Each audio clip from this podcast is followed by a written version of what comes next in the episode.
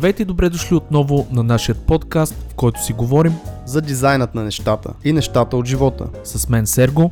И Антон. Стоп! Ще те помоля само за няколко секунди внимание. Ако намираш подкастът ни за полезен и интересен, искам да ти разкажа за три начина, които можеш много да ни помогнеш. Първият е да станеш съучастник, като ни подкрепиш в Patreon с една малка месечна сума. Това ни помага да развиваме подкаста, да мечтаем за напред и да инвестираме в бъдещето му. А ти пък ще получиш почетно място на сайта ни, достъп до затворената група в Facebook и месечни срещи с останалите. За повече информация как да станете наш съучастник, потърсете линка в описанието на епизода. Може да ни подкрепиш и като разкажеш на свои познати и приятели за подкаста. А също така лайкове, шерове и отзиви в подкаст платформите биха изпратили подкаста на едно ново ниво в играта. Окей, стига съм досаждал. Това е от мен. Благодаря много и приятно слушане.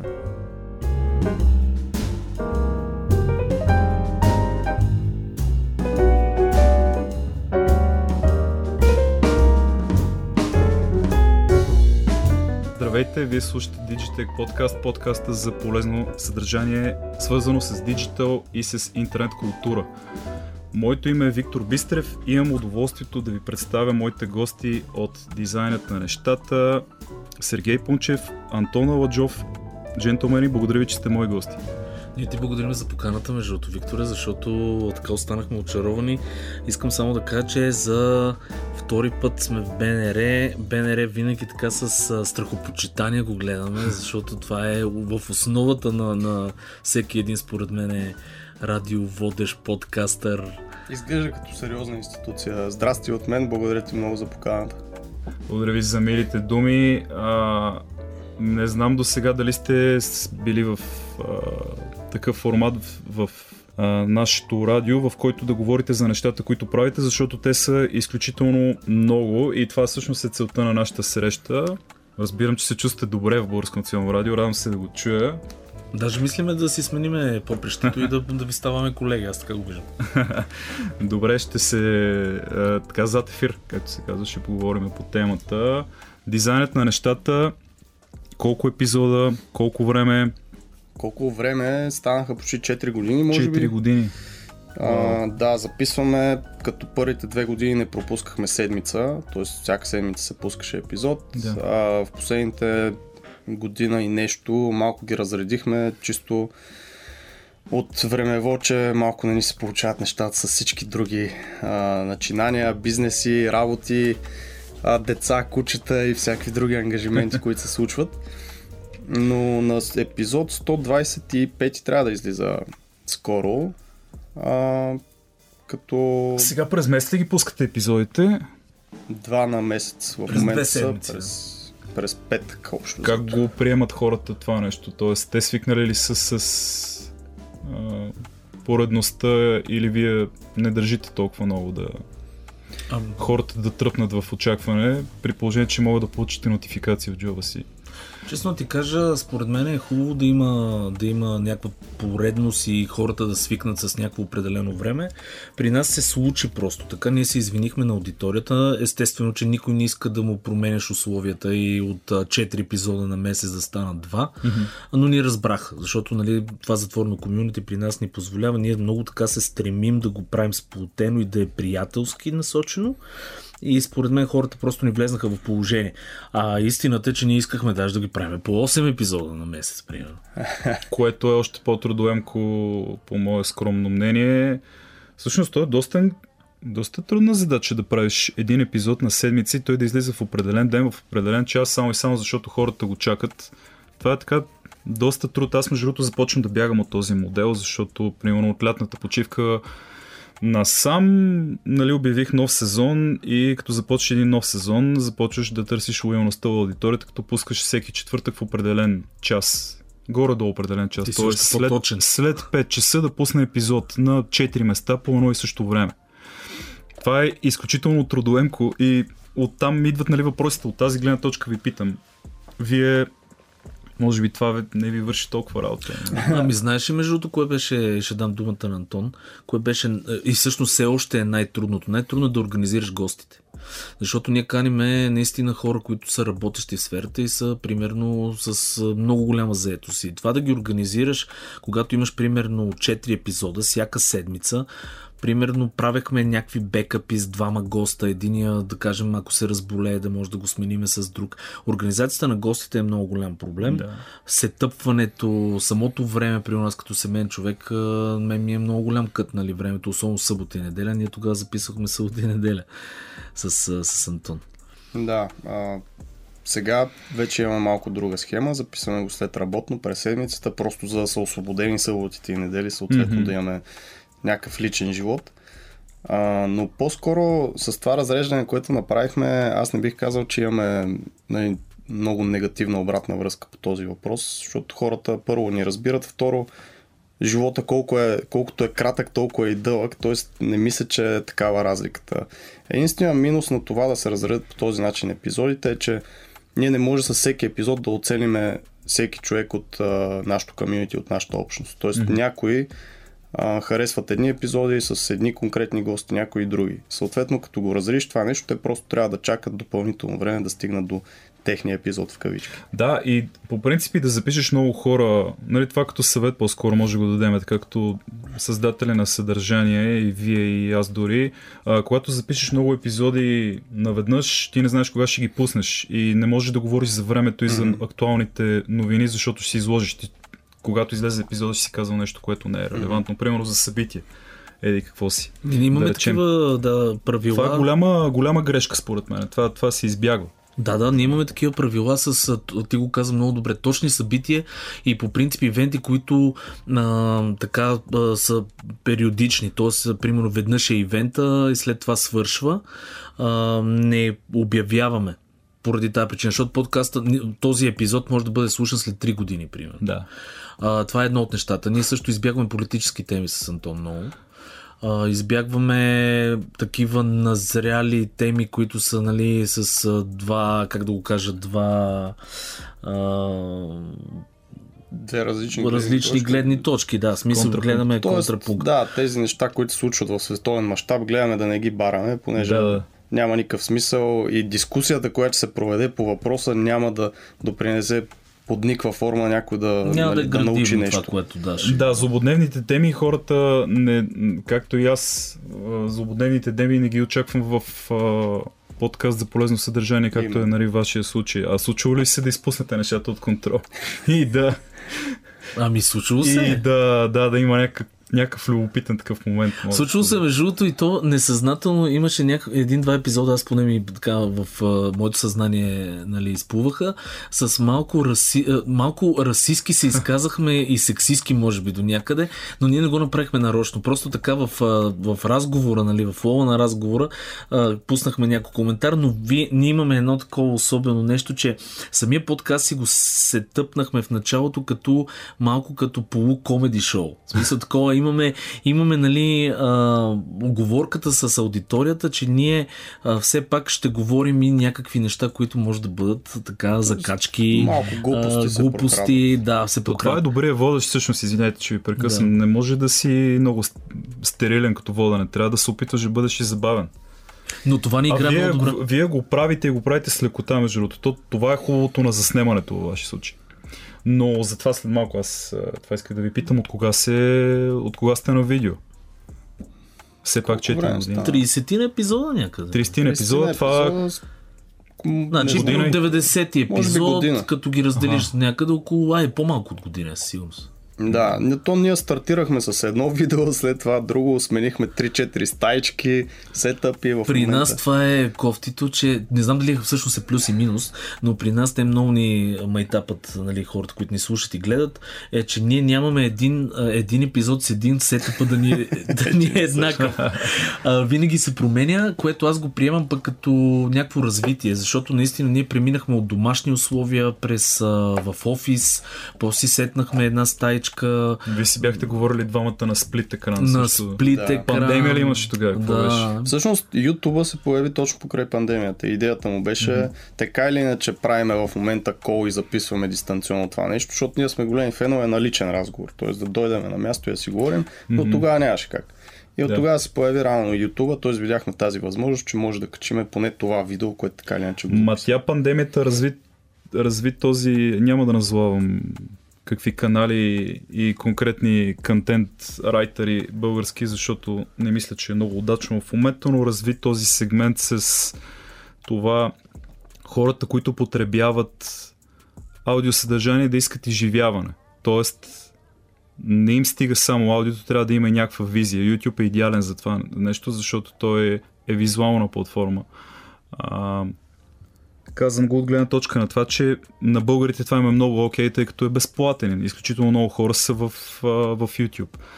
А, така че, ако не се лъжа, пандемията доста помогна на, а, на аудиото в видеоплатформите като допълнителен, допълнителен канал.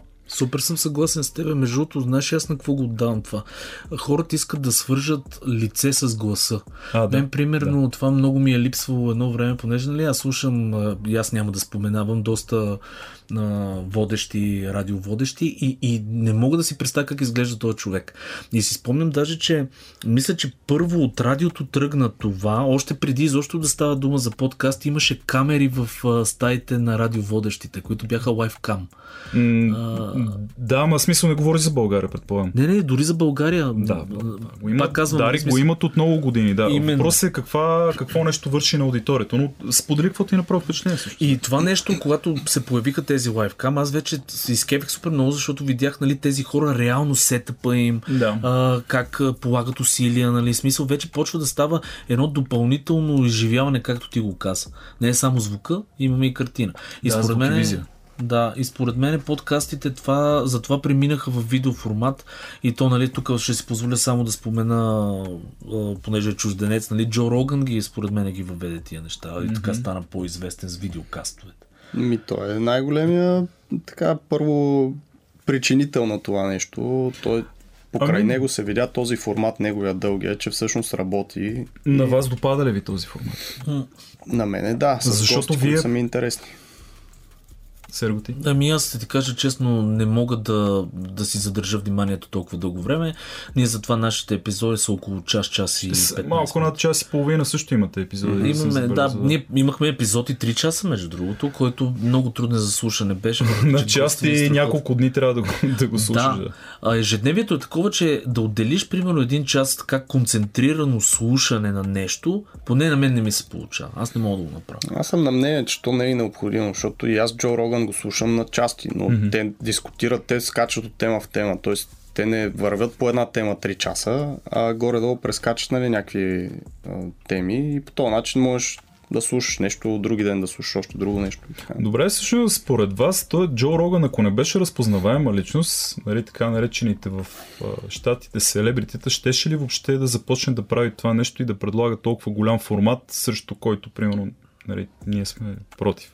Щеше ли въобще да тръгнат нещата? Каква, вашето мнение? Той има много други качества, които не ги свързвам Да, с това, да, че да, е да, да, селебрити, да. които- Казвам за началото. Да, еми, за началото, ако си му гледал наистина първите епизоди, то е в една Баткейв там на Батман пещерата, светеща в червено, изглежда супер напушен и пиян, едва едвам се вижда къде с кой какво говори.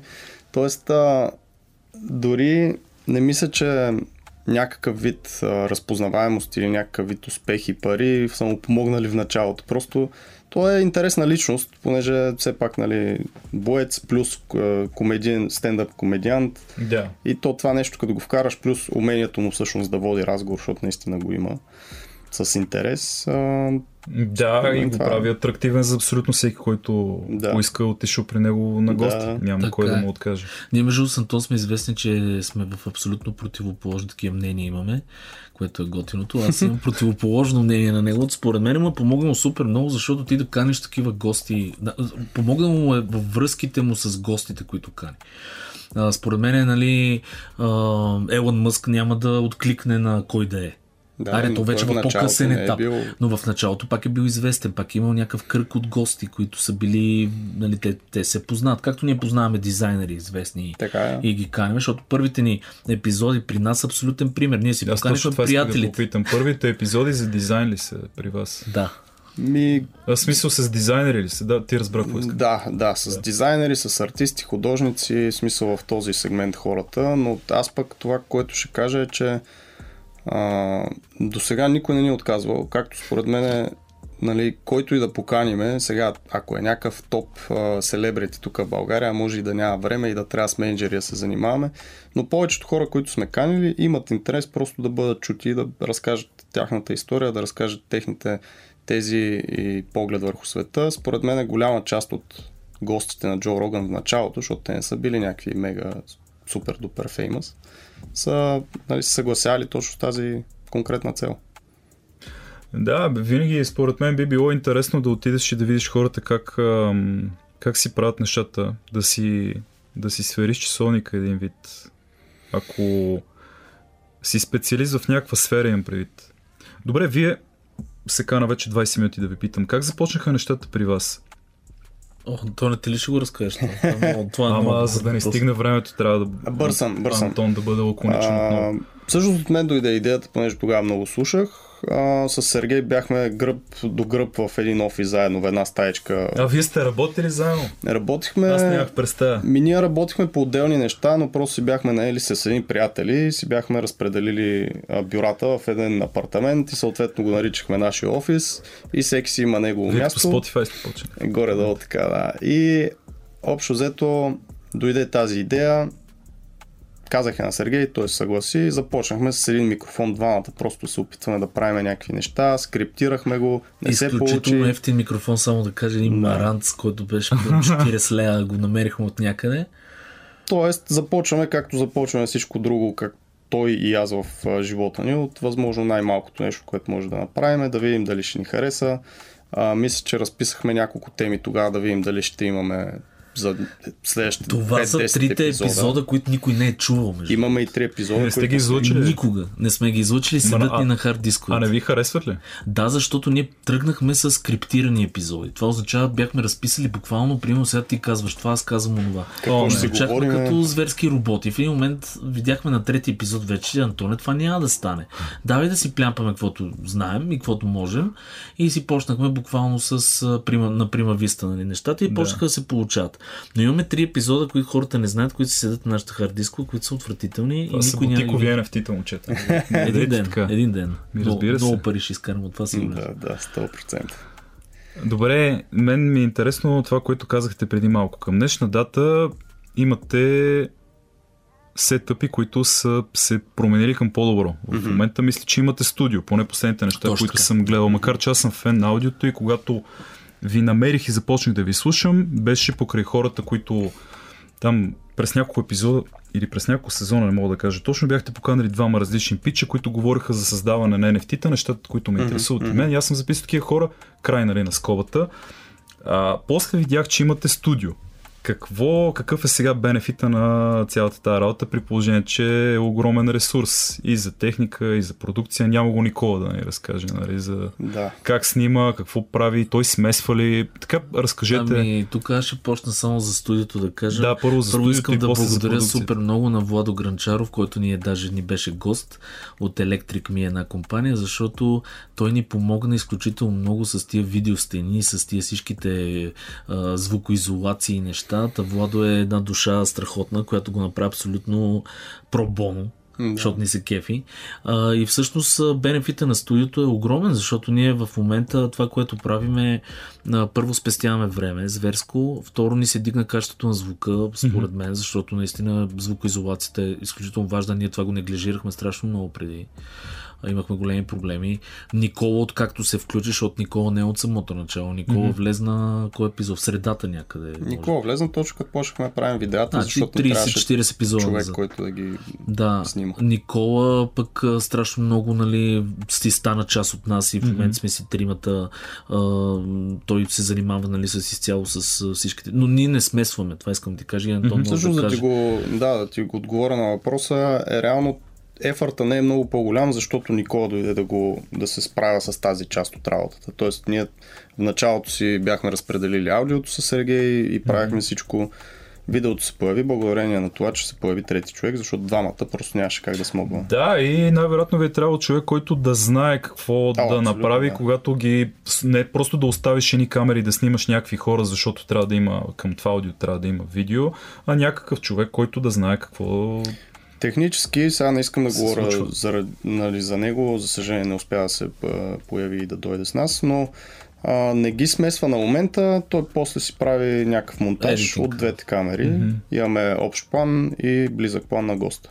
Това ни е. Това е интересно, защото вие сте, вие сте готови да си действате на живо. В принцип, не знам дали сте се замислили при положение, че сте в YouTube. Това е следващия етап. Тоест, ние, както казахме, започваме с нещо и го От разрастваме. един Това е микрофон към Все на пак живо. това е YouTube. допълнително нали, някакъв пулт или там смесител, нещо трябва да се взима, т.е. допълнителен сетъп и така нататък. Така че един ден най-вероятно и на За нас, между другото, характерното е, че ние не едитваме и дори аудито ни преди не го едитвахме. Тоест, каквото почнеме, така много редки случаи се е налагало да изрежем нещо. Сергей като ходи И днес ще е така момчета при мене. да. Освен ако не, да. Ако Така че това, което искам ти кажа е Не освен ако не влезе някой в студиото. да, от, през, примерно, отгоре, през. Никола, Гедай Боб. който не успя да дойде. А, но да, добро включване за са, абсолютно. Но идеята ми е такава, че ние сме готови наистина за, може би, за наживо, защото ние така или иначе го правиме без едитинг. Тоест, разликата каква ще бъде? Разликата ще бъде, че просто ще стримваме. А, аз тук ще задам въпрос. Ти какво мислиш за стриминга? Смисъл, смяташ ли, че подкастите имат някакво такава вмешателство може да се случи с стримерите или стриминг или на живо изобщо на момент? Ами, честно казано, много е деликатна темата. Ако ми говориш за видео, по-скоро това отива към инфлуенсър маркетинга и към влогарите. Не ми е на мен това подкаст. Подкаст е аудио, което е не е на живо, иначе ще да е бродкаст. В момента чакаме сме приключили разговори да има новини. Нали, след тези Да. 20 и мисля, че 7-8 минути е си говорим в момента. Нещата не трябва да се, не, не трябва да се, да се, да се бъркат при линейното разпространение при даването на дигитално съдържание. Ако вие сте на живо, не, не включвам социалните мрежи, включвам видеоканалите, а, по-скоро правите предаване, не го маркетирайте като подкаст. Ако е аудио и сте го записали поточно и го качвате в SoundCloud, пак може, тогава го маркетирайте м- като подкаст. Нали? Това е моето мнение. Видеото не всеки го схваща като подкаст. Видеото Съгласен. е видео, подкаст е подкаст. А, бяхме на едно събитие. на което те видях и теб. На това Да, е там беше много интересно, защото На което аз не До- дойдох ли, бе? да, бяха Не, разделени двата лагера. Е, според едните видеото е подкаст, според другите видеото не е подкаст.Ами, в, да, беше в Интерекспо център, аз тогава Да. да. видях Антон, но не се заговорих с него. Първо, защото бях слушал прекалено малко от вашите неща. Второ, нямаше време. Мгм. И трето, исках нали, да съм подготвен тогава, когато нали, да. имаме по-подходяща среща като днес. И там, между другото, точно това, което казва Антон, ти мисля, че зададе даже въпрос. Там бяха хора, които се занимаваха с традиционни медии, с журналистика Мгм. И с проблема за отложеното слушане, колко е измеримо и Да. всичките останали неща към това, което ти ме попита, което вече отива към инфлуенсър маркетинга, но пък и бъдещето на аудио и видео разпространението следващите две години, според мен.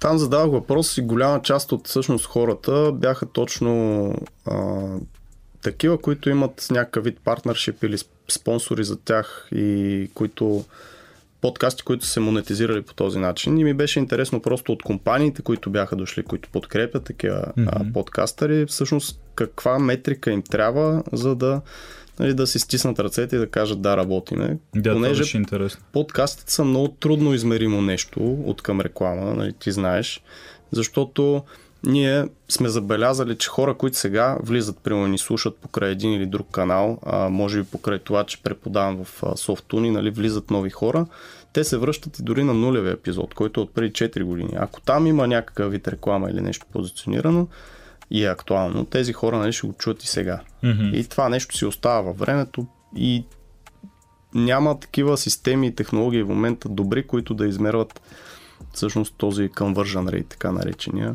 А това на дали не е подкаст. пък проблем на комуникацията между фирмите и а, създателите на съдържание. Тоест, а, примерно да не са седнали на една маса и да се разберат, окей, нас ни трябва това, вие можете ли да го предоставите? Другите казват, окей, можем да го предоставиме.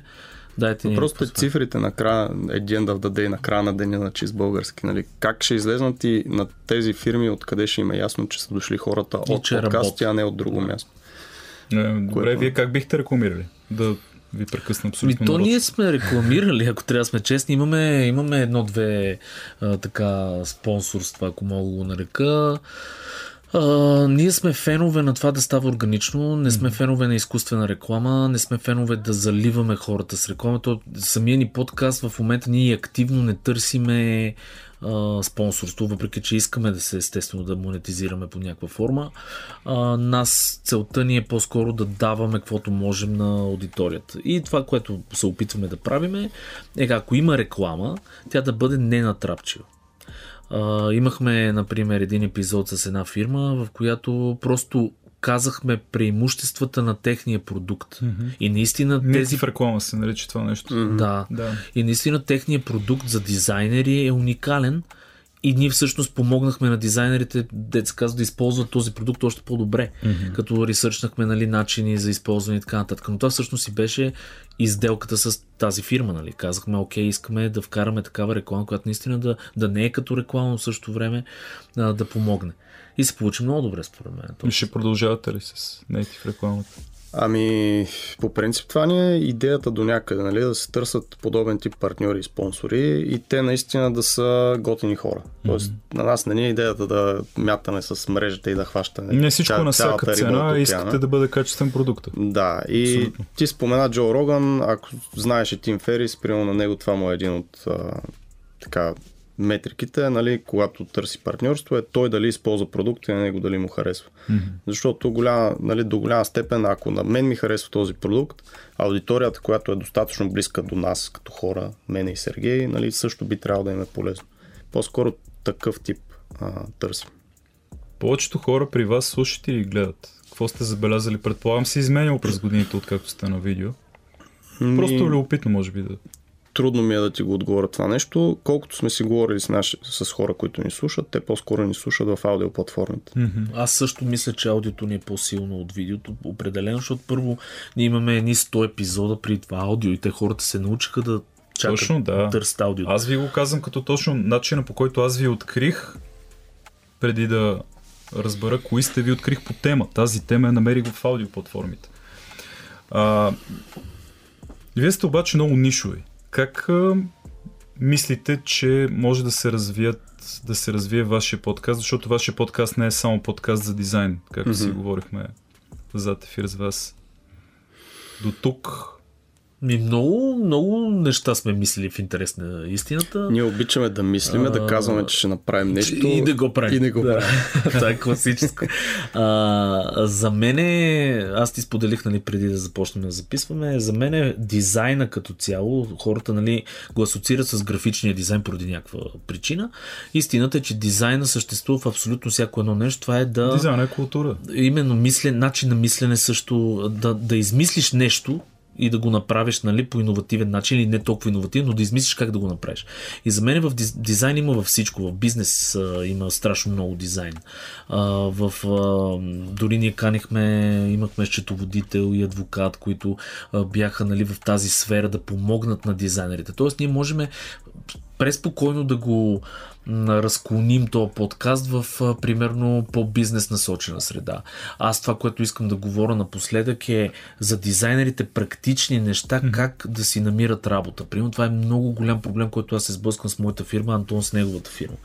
А, примерно искаме да направим отделен такъв а, мини-каст или не знам как да го нарека, който да бъде изцяло практичен за това ти като дизайнер какво трябва да направиш, за да отидеш и да си намериш първата работа. Защото това е страшно важно и хората... Или втората, или третата, и да Те, растеш. Серго, точно поради това нещо, може би са започнали да ви слушат, защото вие в почти всеки епизод, в който говорите за правене на видеа или на графика, го зачерквате този Да, въпрос. но Аз също съм си приготвил такъв въпрос да ви, да ви попитам, а може би малко по-късно, че в момента говорим И ви те прекъснах. Не, не, това, което исках да ти кажа, е, че има супер много на, а, нали, а, възможности за разклонение на подкаста. Искаме да направим VIP до някъде подкаст, т.е. да каним вече много утвърдени бизнесмени и хора, които са на много високо ниво в България. Говорим за хора, които наистина правят mm-hmm. успешен бизнес, къде че ни е по-трудно съответно да стигнем до тия хора. Най-вероятно те ще откликнат, защото хората се кефат на такива неща. Но има, имаме Там идеи. имате много голяма конкуренция, има много Това е. влогъри, които да. се занимават с ментори, с бизнес. Там сегмента е Факт. няма да сте нишови, както сте започнали. Ще... Но аз го гледам като концепция, която се Мен ми харесва, между другото, звучи много интересно. И ви те прекъснах. Не, не, това, което исках да ти кажа, е, че има супер много на, а, нали, възможности за разклонение на подкаста. Искаме да направим VIP до някъде подкаст, т.е. да каним вече много утвърдени бизнесмени и хора, които са на много високо ниво в България. Говорим за хора, които наистина правят mm-hmm. а, успешен бизнес, къде че ни е по-трудно а, съответно да стигнем до тия хора. Най-вероятно те ще откликнат, защото хората се кефат на такива неща. Но има, имаме Там идеи. имате много голяма конкуренция, има много Това е. влогъри, които Да. се занимават с ментори, с бизнес. Там сегмента е Факт. няма да сте нишови, както сте започнали. Ще... Но аз го гледам като концепция, която се. Мен ми харесва, между другото, звучи много интересно. Да, като пъзел някакъв, който ние да обогатиме всъщност основния си подкаст. Нещо е такова ни се върти в главата. Да давате съвети с експертите, да дават съвети. Звучи супер. Ами Аз друго бих казал. А, в случая подкрепям Сергей нали, в това нещо. Абсолютно на това мнение съм. И дизайнерите са на първо място хора. Аз това постоянно го казвам. Нашия подкаст е с слоган нали, дизайна нещата и нещата от живота. Съответно, всички гости, които сме канели, се опитваме просто да ги насочиме към нашата си аудитория и тази аудитория нали, да почерпи нещо полезно. Тоест, ние да, ще сме в някаква голяма конкуренция с бизнес, маркетинг и така нататък подкастите, но това не значи, че дори да се повтори съдържанието, нашата аудитория няма да спечели от него. Определено ще спечели. Вие поддържате комюнити, разкажете малко повече. Ако не е бил, всъщност, поне така го разбирам, ако не е бил вашия подкаст, нямаше да имате комюнити, което е всъщност лоялността на аудиторията, е нещо, което е много хубаво за всеки един продукт като вашия. Ами нещо интересно. да се развива да. комюнити, да Мгм.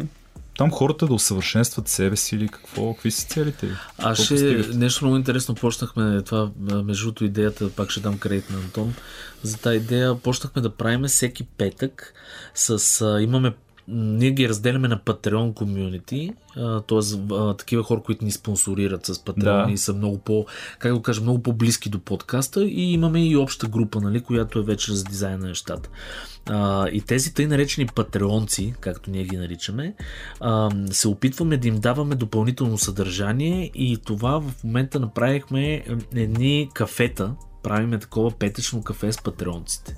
А вие се виждате с феновете на... На Zoom, примерно, или някакъв. Ага. Да, и си говориме лайв с Супер. тях. Какво ги интересува. А, примерно, едно момче сега си търси работа, даваме съвети практически. Тоест, опитваме се да им помагаме, да, да, да, да сме по-близки до тях. Даже, а, понеже аз кученце си взимам сега за семейството, едно момиче имаше същото куче, пита, нали, говорихме си за това как се гледа куче, а, какво трябва да знам, какво трябва да правим. Тоест, опитваме се да сме, да сме така максимално близки и те да могат да се докоснат до нас. Мгм. Както и ние до тях, нали, съответно, защото всеки има интересна история да разкаже. Най-малкото. Да. А, факт е това, че ако го нямаш подкаст, нямаше да го има това комьюнити, тази общност, а, защото то се сформира около самия подкаст. До сега не сме имали някой да каже, че подкастът не му е бил полезен. Всички тези хора, които го намират за полезен, а, в едно или друго време нали, се включват в тази общност, а, точно с идеята да първо да научават някакво ново интересно съдържание, било то от самия запис, било то от някакви линкове, неща, които се споделят в тези групи.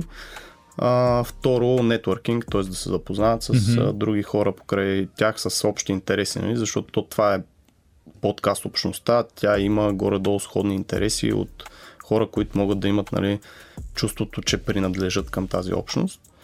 И това, което Сергей каза, наистина имаме и затворена група, затворена общност, с която просто си комуникираме малко по-тясно, понеже е по-малка и може да го правим това нещо.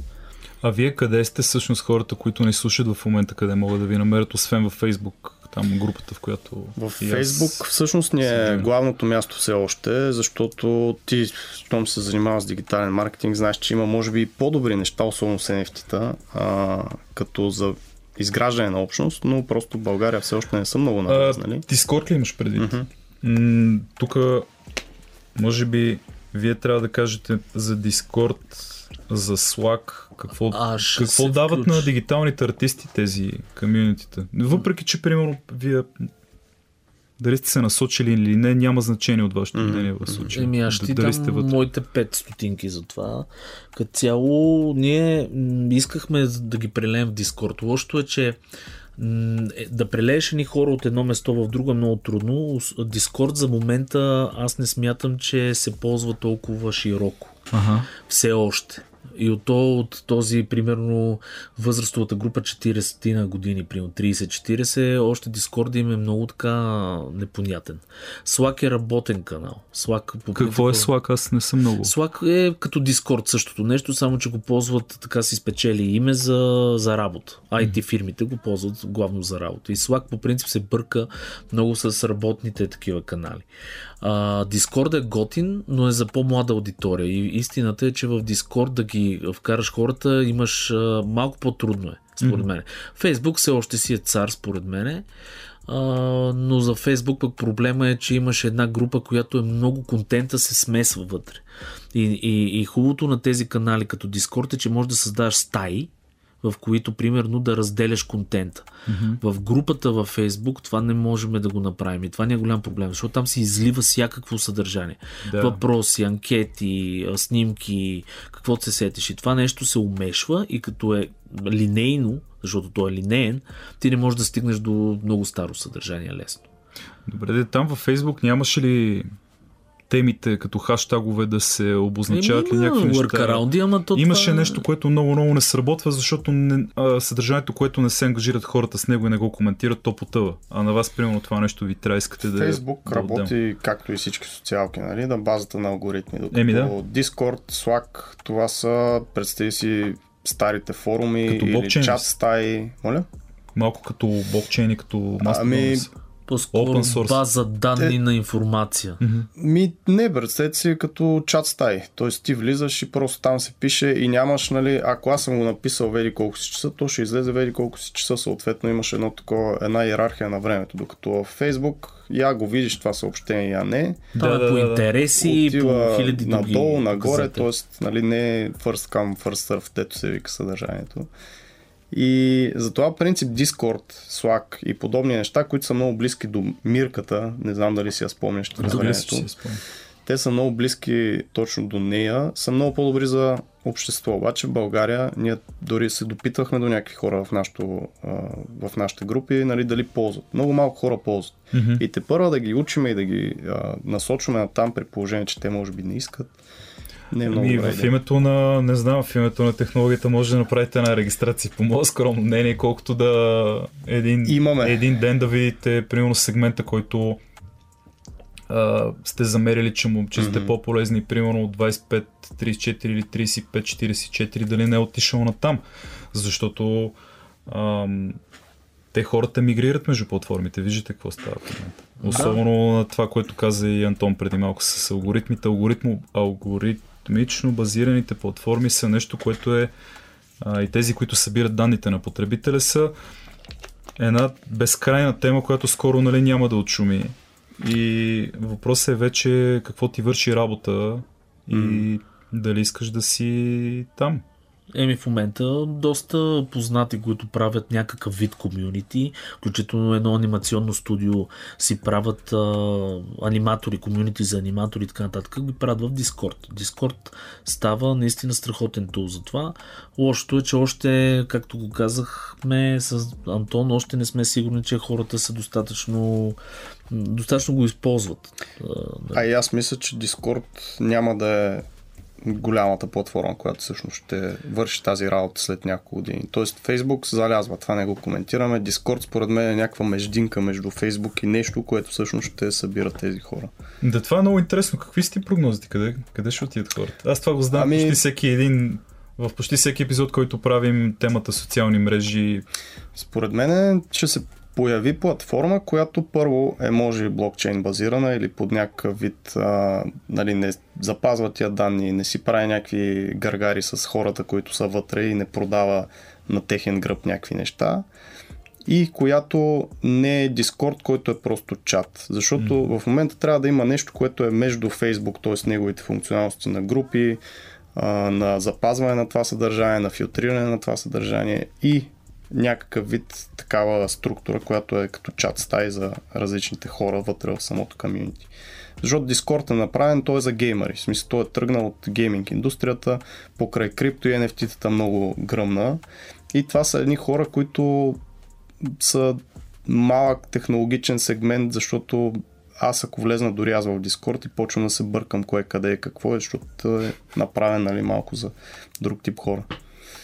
Така че, според мен още не се е появил големия мастодонт, който ще така Някакъв вземе хибрид ще е. пазарен дял от Фейсбук и от Дискорд и другите чата. Добре, а не...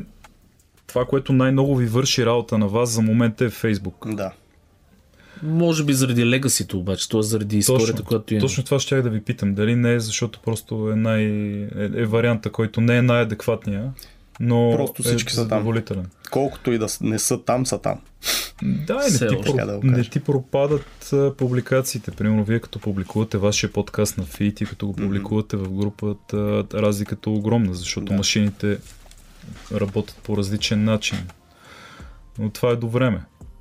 Мгм. Проблема е, че точно там сме зависими от решенията на Фейсбук, т.е. как ще се промени алгоритъм. Да. Това е, нямаме контрол върху, върху това какво, как да го показваме това съдържание. Тоест има един фактор, който е неизвестен. Нали? А, за това може би за нас също е вариант да минем към нещо, което е по-стабилно, но е много работа. Ние това, това, което видяхме, че наистина да накараш едни хора те най-вероятно ще го направят, ако са достатъчно лоялни, но да ги накараш да използват друг тул е в днешно време е страшен проблем, защото хората по презумпция ползват страшно много тулове. Да. Инстаграм и не знам си какво, нали? Всякакви неща. И ти да им кажеш, ай сега ползвайте и Дискорд и вече става тумач. Нека ми им кажем тогава на хората, които ни слушат, да споделят в коментар, като излезе нашия епизод, да кажат какво мислят за идеята. Съдържание от вашия тип да, да бъде в Дискорд. Би било интересно да коментират. И кой Супер ползва идея. Дискорд? Кой ползва Дискорд? Да, защото ние може да сме динозаври, които просто да не разбират бизнеса и да говорят някакви неща тук в някакво студио, дето... О, факт. Нали така? Абсолютно си прав. Не си правим иллюзиите.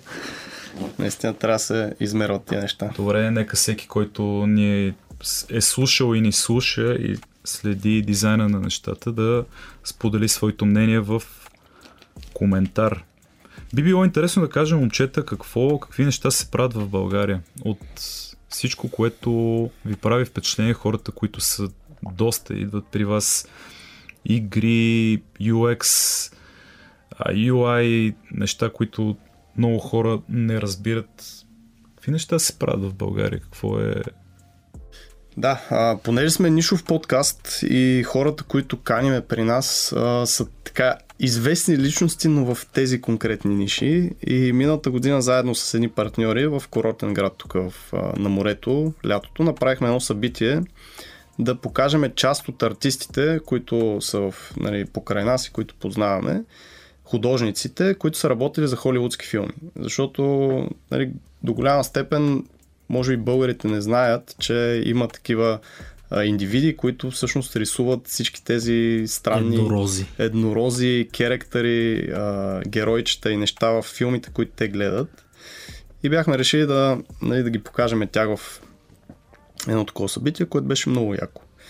И повечето гости, които каниме, са така доста успешни в техните среди, а, което нали, може да се види като се говори с тях, т.е. те с каква любов говорят за а, тех, техния занаят и нали, какви неща са правили, които много често, като са ни разказвали някакви неща, ние сме били вау. Да, аз тук ще се включа между другото, защото нали, ние имаме наблюдение върху нашия сегмент, който е дизайн, арт и така нататък. Да всъщност много хората не знаят, че в България аутсорса в момента, т.е. да работиш за навън е много засилен. Mm-hmm. Фриланса, аутсорса и така mm-hmm. нататък. И има страхотни фирми, които не се, те нямат маркет в България. И затова предимно са из, изцяло даже са навън, каквато е моята фирма. Аз, примерно, ние нямаме български клиенти. Никой не ни знае нас в България. Но ние работиме за огромни компании. А, имаме анимационно студио, което работи за Лего, за Мател.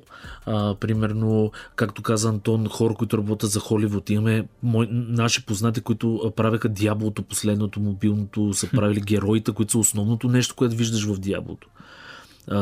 Един наш познат, даже моя Даш, Сергей Самуил се казва, хората могат да видят. Той е правил героите за Диабло, това, как се казваше, мобилното дяло, сами излезна, ще го видите.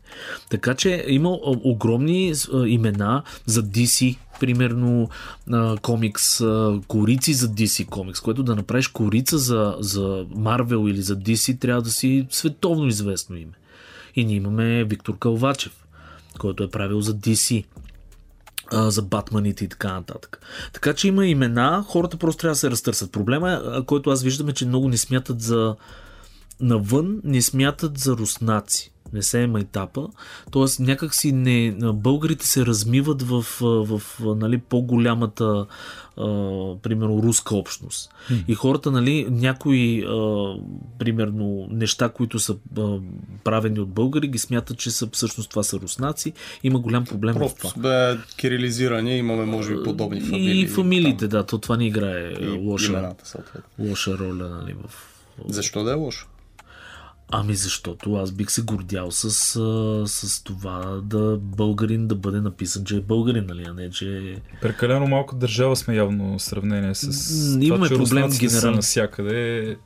Са, понеже Антон е половин руснак, нали, тук затова така го зачекна. Не, бе, не, интересно но... ми е смисъл, ще... защото то няма да пише под името на Калвач отдолу, че е руснак. По-скоро, когато работите с някакви фирми, може би се бъркат по имейлите, ами... че сте Русия, Случило се. Въпрос е, според мен проблема е, проблема е друг. В маркетинга ни като цяло. В България до някъде нямаме още така изявени маркетингови стратегии, примерно самите артисти да са напред с маркетинг. Обикновено, ако си добър артист, ти си добър артист и не, не, си, не влагаш много труд в това да се популяризираш. Mm-hmm. И, и това се случва. И, и, и хората, наистина, като им кажа, ама Виктор Калвачев, при нас го познават, а, примерно, да, ама той, примерно, е руснак. Не ми не е руснак. В смисъл, българин. Виктор, ако ни слуша, да. българин си. Случвало се, между другото, в разговор не случайно го цитирам това нещо. Така че, реално погледнато, това ни е основен проблем. А, мен ми се е случило в Англия, примерно в Electronic Arts, като бях, да им казвам, че а, нали, за известни хора, които работят в българи в тази сфера, за Светлин Велинов, например, който е един от най-продуктивните артисти за Magic the Gathering. Той е направил най-много карти, 250 иллюстрации на Magic the Gathering. Това е... е това на ръка ли са правени тези карти? Аз се дигитално ги рисува, дигитално. но да, но 250 карти. И пак хората казват, да, да, но той, той не е ли руснак? Еми, не е руснак. Да, смисъл такъв, аз не казвам, не го казвам нали, с идеята да братята руснаци да, да нещо негативно към тях, напротив. Просто може би трябва да засилиме повече маркетинга при нас. Малки сме, да, но можем да се хвалиме с страхотни Тоест, артисти. Имаме доста добри артисти, имаме доста добри дизайнери, а, но наистина са може би единици тези, които пък се открояват толкова много, че да се каже, че в България има много добра дизайн сцена, примерно, или арт сцена и затова се случва това нещо. Най-вероятно, да. Има проблеми със сигурност това нещо. Би било интересно да кажем образованието за дигиталните художници. На какво ниво, откъде идват тези неща? Тъй като сме към края ни, аз обичам да завършвам заедно с гостите си в Образование, втора. образователна тематика. С съвети. Добре. Еми, айде пак аз ще почна тук. значи, ние зачекваме, както си забелязал в нашия подкаст, много темата за образованието, защото е много наболяла тема. А, аз съм на мнение, че те първа се, ще се развива това. Има нали, примери а, с академии, които и външни, които дойдоха точно в тази сфера, но повечето хора са самоуки. Аз самия съм самоук, Антон е самоук, а, който и да познаваме в тази сфера, почти до някъде е самоук. Художествените училища са ни много силни, или поне бяха, в момента нямам наблюдение, но за съжаление те пречупват някакси практичността изчезва. Хора от академиите и от художествените гимназии обикновенно не стават дигитални художници.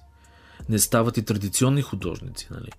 А, и то защото там има едно промиване на мозъка. Трябва да дойде музата от някъде, на, не знам си какво. Истината е, че това е една зверска работа, която е системна mm-hmm. и а, човек трябва да е наясно с технологиите, наясно с трендовете, с какво се случва на този маркет. И в момента има няколко академии, които стъпиха на пазара. Те първа според мен ще се развива този сегмент, но аз не съм така, как да го кажа, позитивно настроен към, към нивото в момента, на за съжаление, в България. На образование говорим. Как ще се дига? Ми, с качествени, тези, които са качествените имена, които в момента ги, нали, споменахме някои от тях, те в един прекрасен момент ще започнат да предават знанието си. Обикновено е така. Известните хора, нали, в един момент, когато вече искат да. Това е нормалният прогрес. Да започнеш да обучаваш, да дадеш това знание, което си трупал. И според мен това ще се случи. В смисъл, след няколко години хората, които са практиците, ще минат вече в, примерно, по-обучителни такива курсове, академия, ако искате, всякакви подобни форуми, Плюс търсене и предлагане. Тоест тук е малко нали, яйцето и кокошката, но в момента този сегмент се разраства супер много. А, аз самия преподавам в една такава а, нали, стартираща академия от няколко години. И все повече и повече и повече хора се интересуват от а, дизайн, от арт, от изкуство, от 3D, от концепт за филми, за игри и така нататък. И понеже това нещо ще се развива, съответно ще идват все повече и хора да преподават или тези, които в момента са имената и а, не са ги били търсили да преподават до сега, ще почнат да ги търсят. По този начин цялата индустрия ще се развива, като в тази сфера може да си абсолютно самоук, може да използваш всички налични интернет ресурси, които съществуват, да се научиш на нещо, което да ти даде един шут в дупето, да ти стартира кариерата и оттам нататък да продължаваш да я развиваш. А студията в България как развиват човешките ресурси? Какви са там? Ти нещо ми каза Ами аз по-рано ще ти кажа... по темата, че има притеснителна тенденция за намиране на работа или на, на кадри. На кадри, по-скоро. Да. На кадри. Ими при, че, примерно и моето студио, нали, аз имам аутсорс студио за хората, които не знаят. Не, аз съм постоянно в това нещо. Търсене на талант. И, и проблема е, че всяко едно студио си е специфично като, като машинка вътре. И обикновено хората, които се взимат, те, ние си ги правиме, моделираме си ги по начин, който ни трябва. Проблема идва точно е това. Разговор между студията с съответно с обучителните тези институциите, които са, нали, говорим академии, държавни академии, ако искате, училища, художествени и проче. Няма го този, този контакт, за да им кажем, окей, ние за да вземеме този човек, ни трябва тези му умения. Насочете го на там, в един момент ще го вземем. И а, в момента е зверско. В смисъл, ние работим, аз примерно работя, голяма част са ми филипинци на мене, примерно, защото там има зверски талант. Не не знам как се случва, но хората там са много талантливи. А ме ми се иска аз да насоча изцяло към, към, към България, защото а, нали, съм българин и искам тук да развивам тази екосистема. Имаме и много кадри, които нали, са съответно си ги правиме. Но е сложно, защото когато си правиш един кадър, отнема много време. И, и, и отнема месеци време да го обучиш. То кадър след това може да си тръгне, могат да ти го вземат, примерно ти го откраднат и така нататък. Съответно и обратното. Така че е сложно много. Истината е, че няма комуникация между, според мен, институциите, които обучават. И, и това се променя също. Прямо Ментор да Янг е такива някакви организации, които са с менторства. В момента работят точно за това да вържат фирмата с а, кадъра, с, а, и то с подрастващия кадър, защото това са най-ценните кадри. Това са хората, които си ги правиш, като глина си ги правиш за твоя механизъм. Да. Антон ти.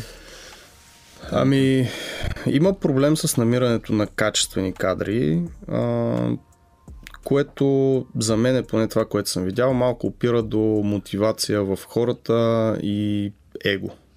Тоест това, което каза Сергей за филипинците, там нали, талантливи хора, в кавички, талант за мен е желание и мотивация, т.е. Те, те го имат.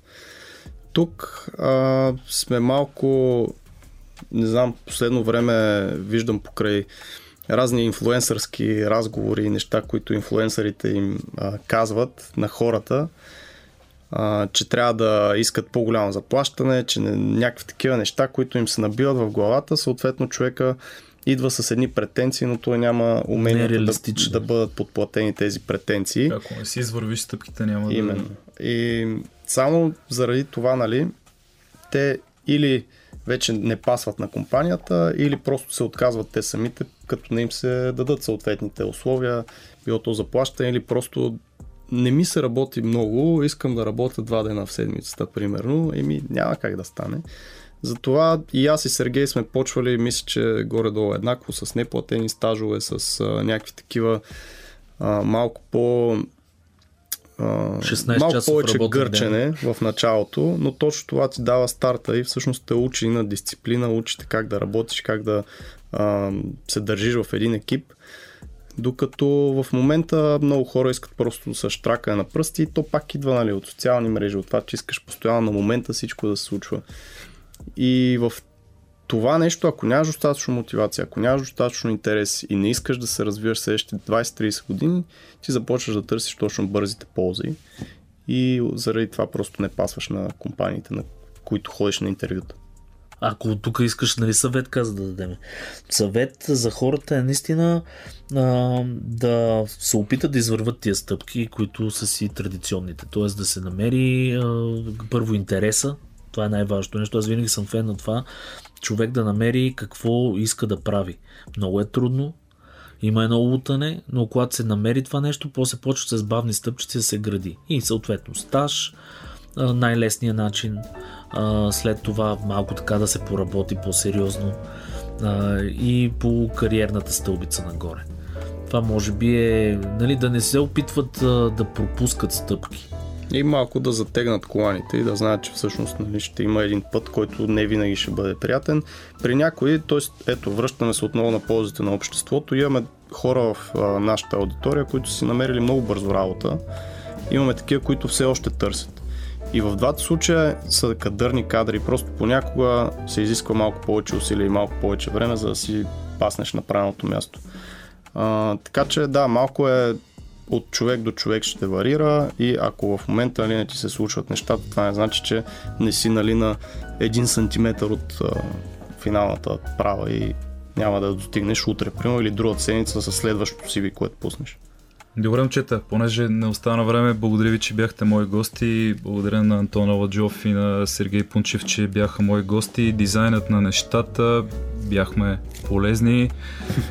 Ще ви покана пак да си говорим още два пъти по един час, тъй като времето не стигна. Вие сте изключителни събеседници и затова сте хората, които ме накараха да слушам дизайна на нещата и в момента ми е един от любимите подкасти. Вау, супер. Слушайте дизайна на нещата и Digitech подкаст във всички популярни платформи за слушане, като Spotify, Apple, Google Podcasts, като потърсите дизайнът на нещата или Digitech подкаст в търсачката и натиснете бутона за абониране. Очаквайте ни епизодите във Facebook и задайте своите въпроси, за да се видя с тези момчета пак и да бъдем отново полезни.